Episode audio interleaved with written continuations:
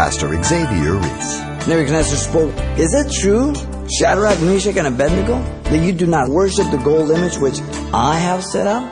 But if you do not worship, you shall be cast immediately into the midst of the fiery furnace. Now that solves what for most people say, hey, no sweat. Where's the image? When people try to intimidate you about your faith, they do so expecting for you to respond the way they tell you you should. Please do disappoint them.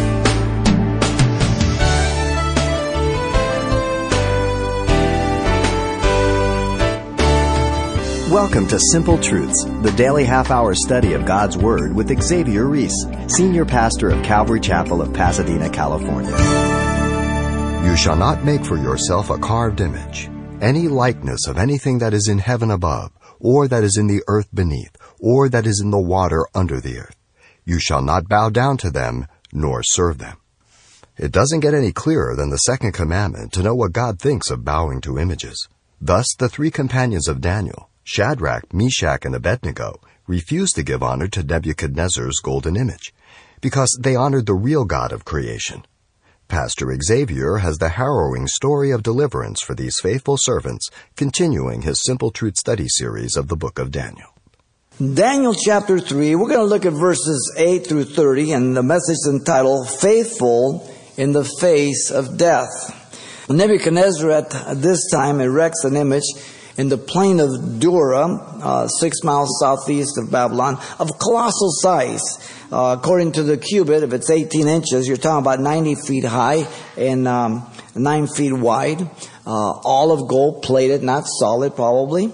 And uh, that would be about 9 stories tall. Now, he commanded all the satraps, the administrators, the governors, the council, the treasurers, the judges, and magistrates, and all his officers in the province to come for the dedication, and they were to give allegiance and service to this image and the king at the sound of the full orchestra.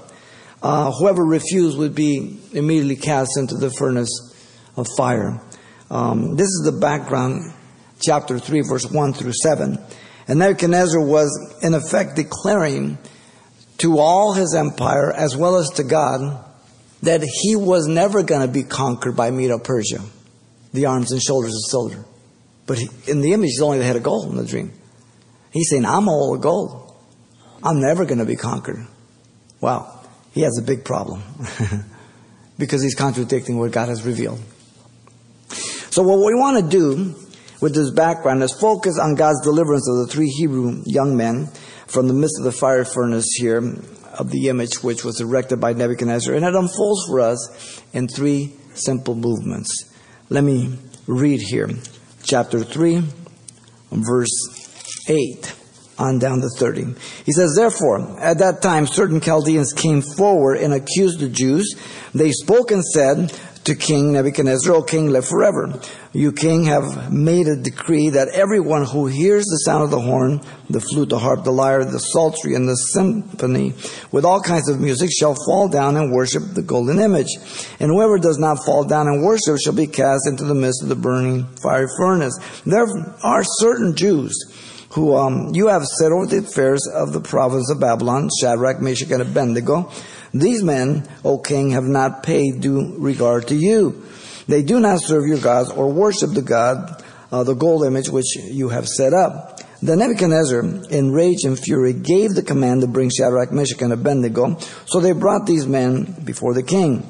Nebuchadnezzar spoke, saying to them, Is it true, Shadrach, Meshach, and Abednego, that you do not serve my gods or worship the gold image which I have set up? Now, if you're ready at the time, you hear the sound of the horn, the flute, the harp, the lyre, the psaltery, and the symphony with all its music, kinds of music, and you fall down and worship the image which I have made, good. But if you do not worship, you shall be cast immediately into the midst of the burning fiery furnace. And who is God who will deliver you from my hand? Shadrach, Meshach, Abednego answered and said to the king, O Nebuchadnezzar, we have no need to answer you in this matter. If that is the case, our God who is who we serve is able to deliver us from the burning fire furnace, and he will deliver us from your hand, O king. But if not, Let it be known to you, O king, that we do not serve your gods, nor will we worship the gold image which you have set up. Then Nebuchadnezzar was full of fury, and the expression of his face changed towards Meshach, Shadrach, and Abednego. He spoke and commanded that they heat the furnace seven times more than it was usually heated.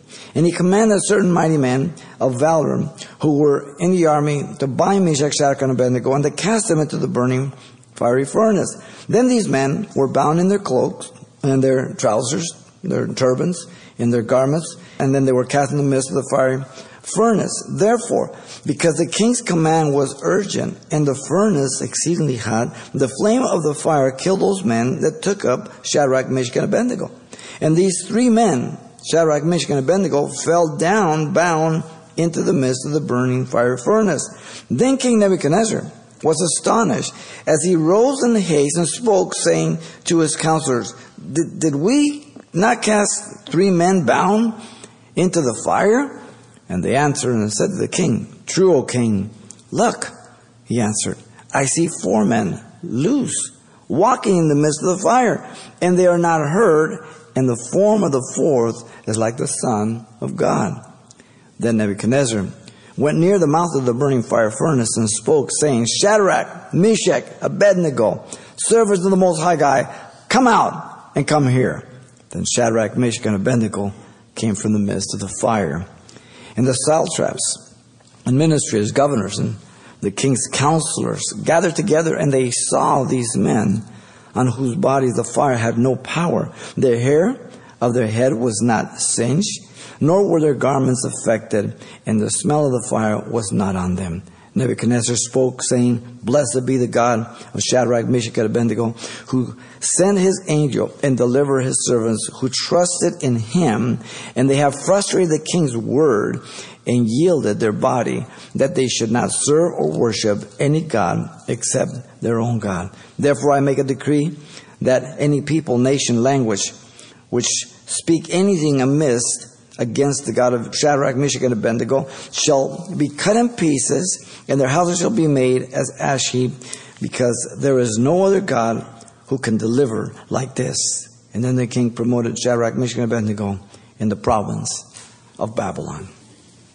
The casting of the three Hebrew children into this fire furnace unfolds for us in three movements. First, we have the defiance towards the image in verse 8 to 18. Second, we have the decree of death into the fiery image in verses 19 through 25. And thirdly, the deliverance from the fiery image in 26 to 30.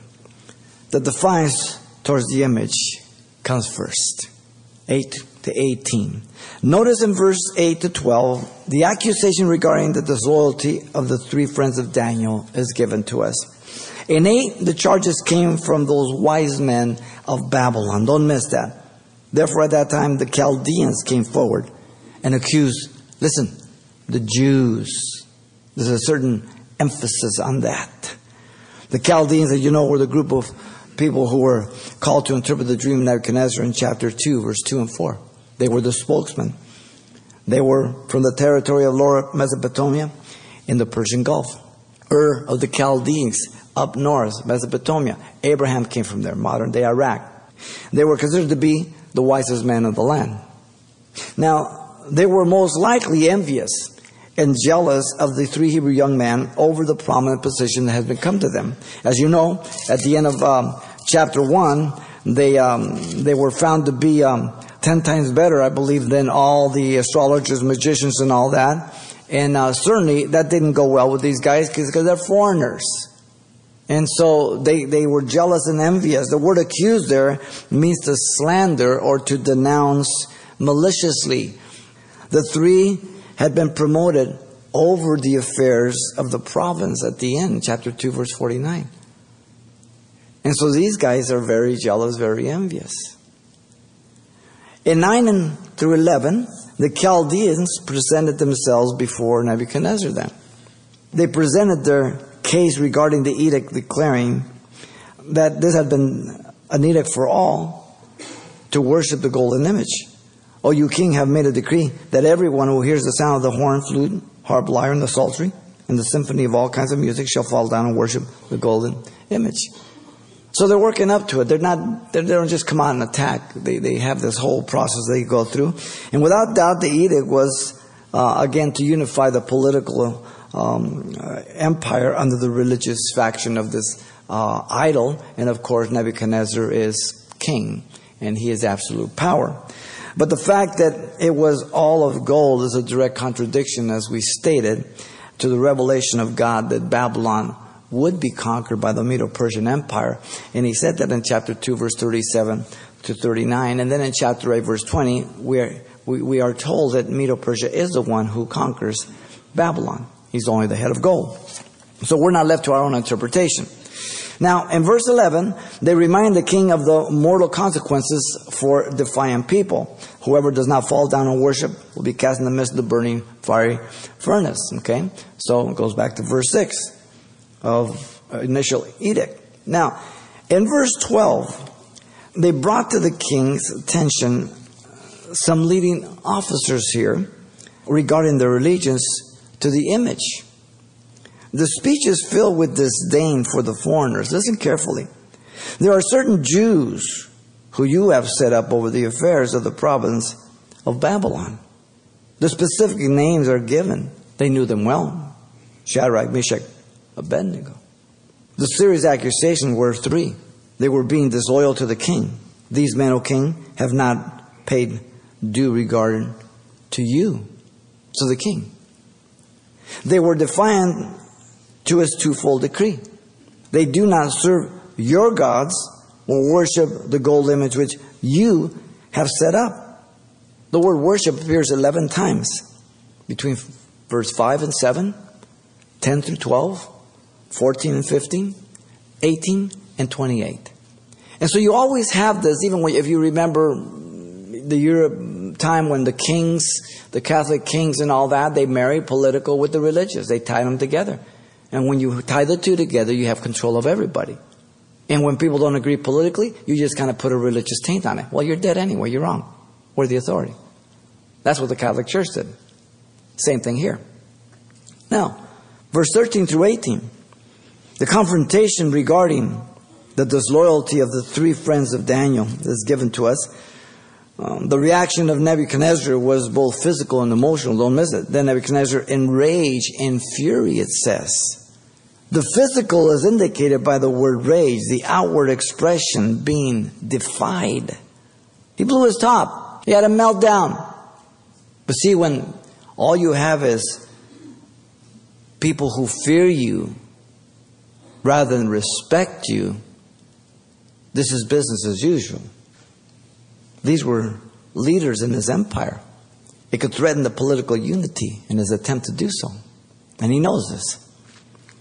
The emotional is indicated by the word fury, the internal response of being defied.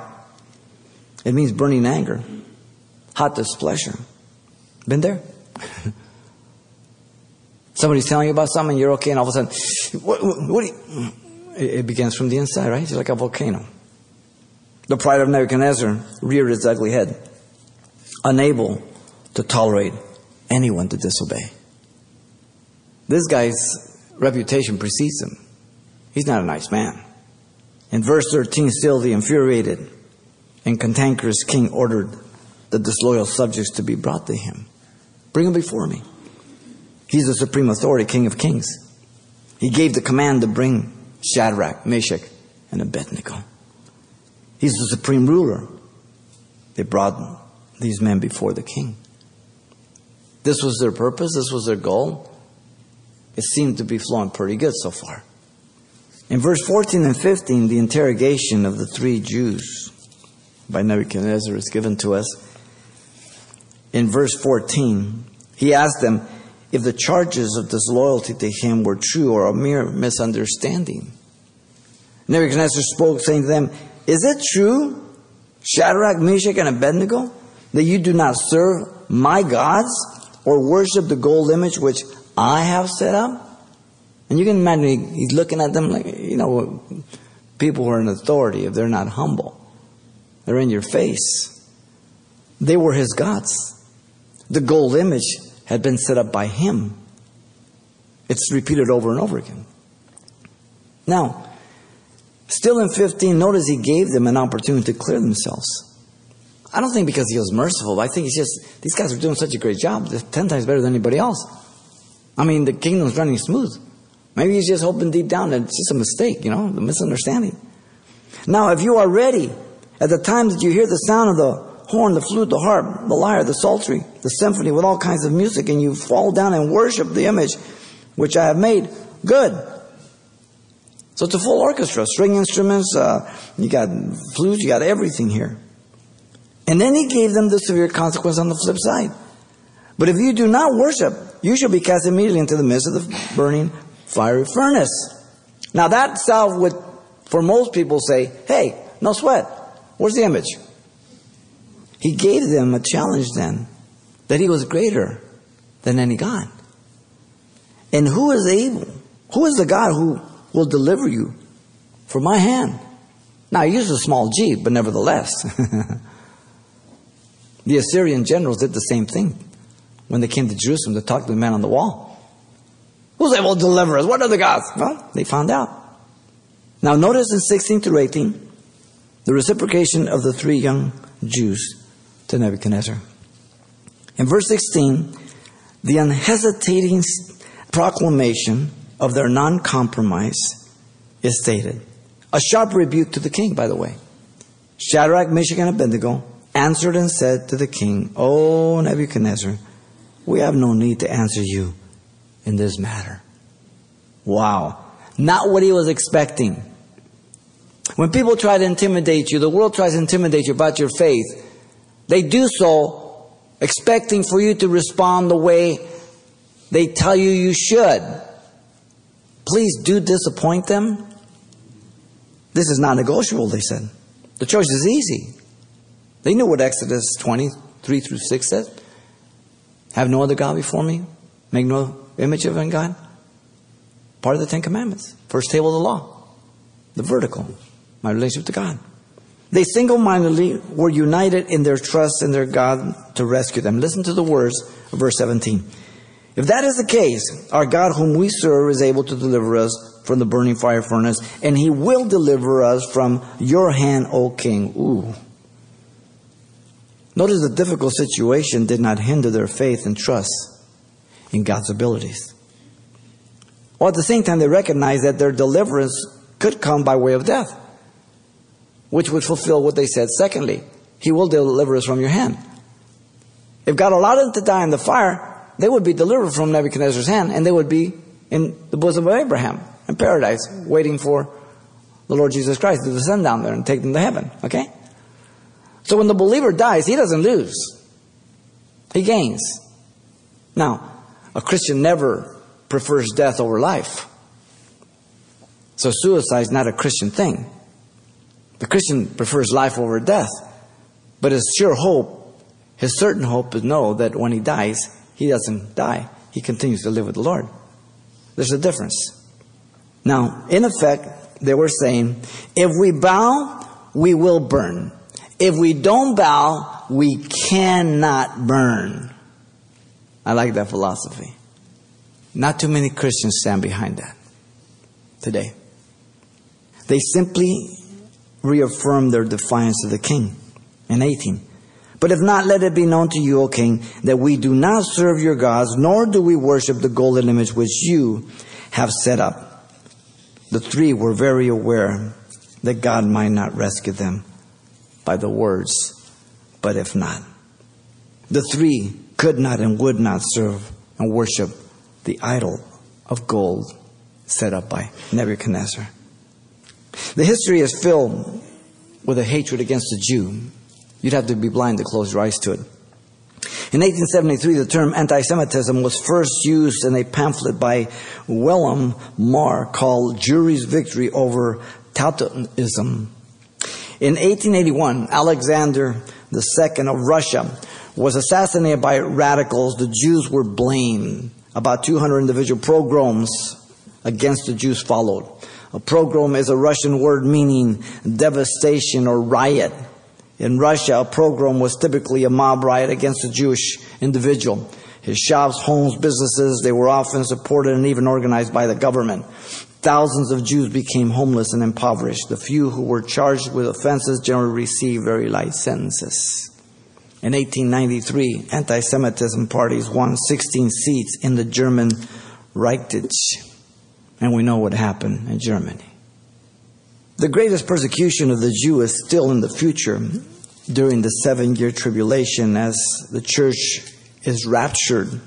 And then the Antichrist appears to rule the whole world. Prophecy is uh, short term, long term, and there are many types in the scripture, and many people see Nebuchadnezzar as a type of the Antichrist, the Hebrew children as the remnant of Israel, Daniel a type of the church that is not present at that time, and we see the parallels. Now, the Antichrist will rebuild the Jewish temple. Uh, he will sit and declare himself to be God and demand that he be worshipped. We know this. Paul the Apostle in 2 Thessalonians 2, 3 through 4 says, Let no one deceive you by any means, for the day of the Lord will not come unless the falling away comes first. And the man of sin is revealed, the son of perdition, who opposes and exalts himself above all that is called God, or that is worshipped, so that he sits as God in the temple of God, showing himself that he is God. We know that the Jews want to build their temple. They're making provisions for it. The Temple Society, we visited many times throughout the years. And um, yet that's the Antichrist temple, okay? Now, he will make an image of himself and place it in the temple. Listen to Revelation 13, 14. And he re- deceives those who dwell on the earth by those signs which he was granted to do in the sight of the beast. In other words, the false prophet does signs in front of the beast, the Antichrist. Telling those who dwell on the earth to make an image of the beast who was wounded by the sword and lives. There's an assassination attempt on his life, as you know. His right eye is withered, and his right arm also withers. The eye is blind, and they say, Who is able to make war against this man? Now, the world is ready for a one world ruler, okay? The one world mindset has been going for since the beginning of the last century, but it took off from the 70s on, the 60s, speed like world courts, world banks, world food reserves, world medical, everything. He, the false prophet, was granted power to give breath to the image, Revelation 13, 15 says, of the beast. And that image of the beast should both speak and cause many who would not worship the image of the beast to be killed. Interesting parallel. Now, the specific time when the Antichrist declares himself God in the middle of the seven year tribulation. This covenant is the one week that remains in Daniel 9:27 when we get there. After three and a half years, he puts a stop to the animal sacrifice, which he will institute along with the building of the temple. Then the Antichrist will set up the image of himself in that temple and demand all to worship the abomination of desolation spoken by Daniel in chapter 11. Listen to the words of Jesus in Matthew 24 15. Therefore, when you see the abomination of desolation spoken by Daniel the prophet standing in the holy place, whoever reads, let him understand. That's the defining mark in the middle of the tribulation. First three and a half years, he's the greatest guy.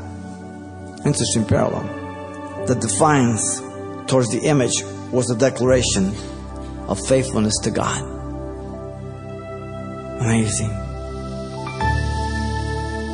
Pastor Xavier Reese has been applying the prophetic images from the book of Daniel to the forthcoming images of the world to come. As always, you can hear this message again online anytime by selecting today's date at the radio listings link at calvarychapelpasadena.com.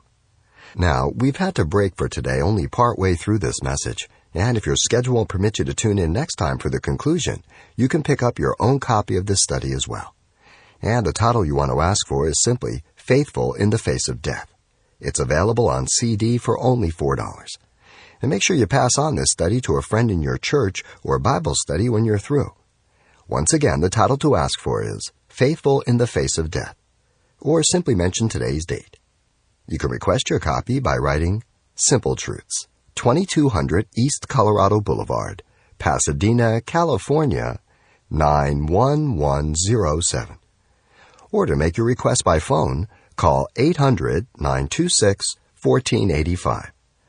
Again, that's 800 926 1485.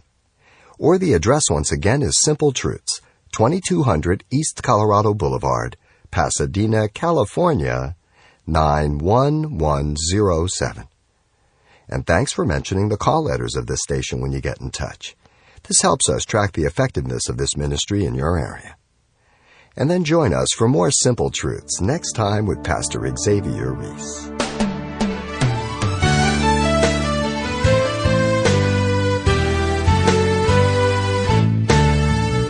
Simple Truths with Pastor Xavier Reese, a daily half hour broadcast, is a radio ministry of Calvary Chapel of Pasadena, California. www.calvarychapelpasadena.com.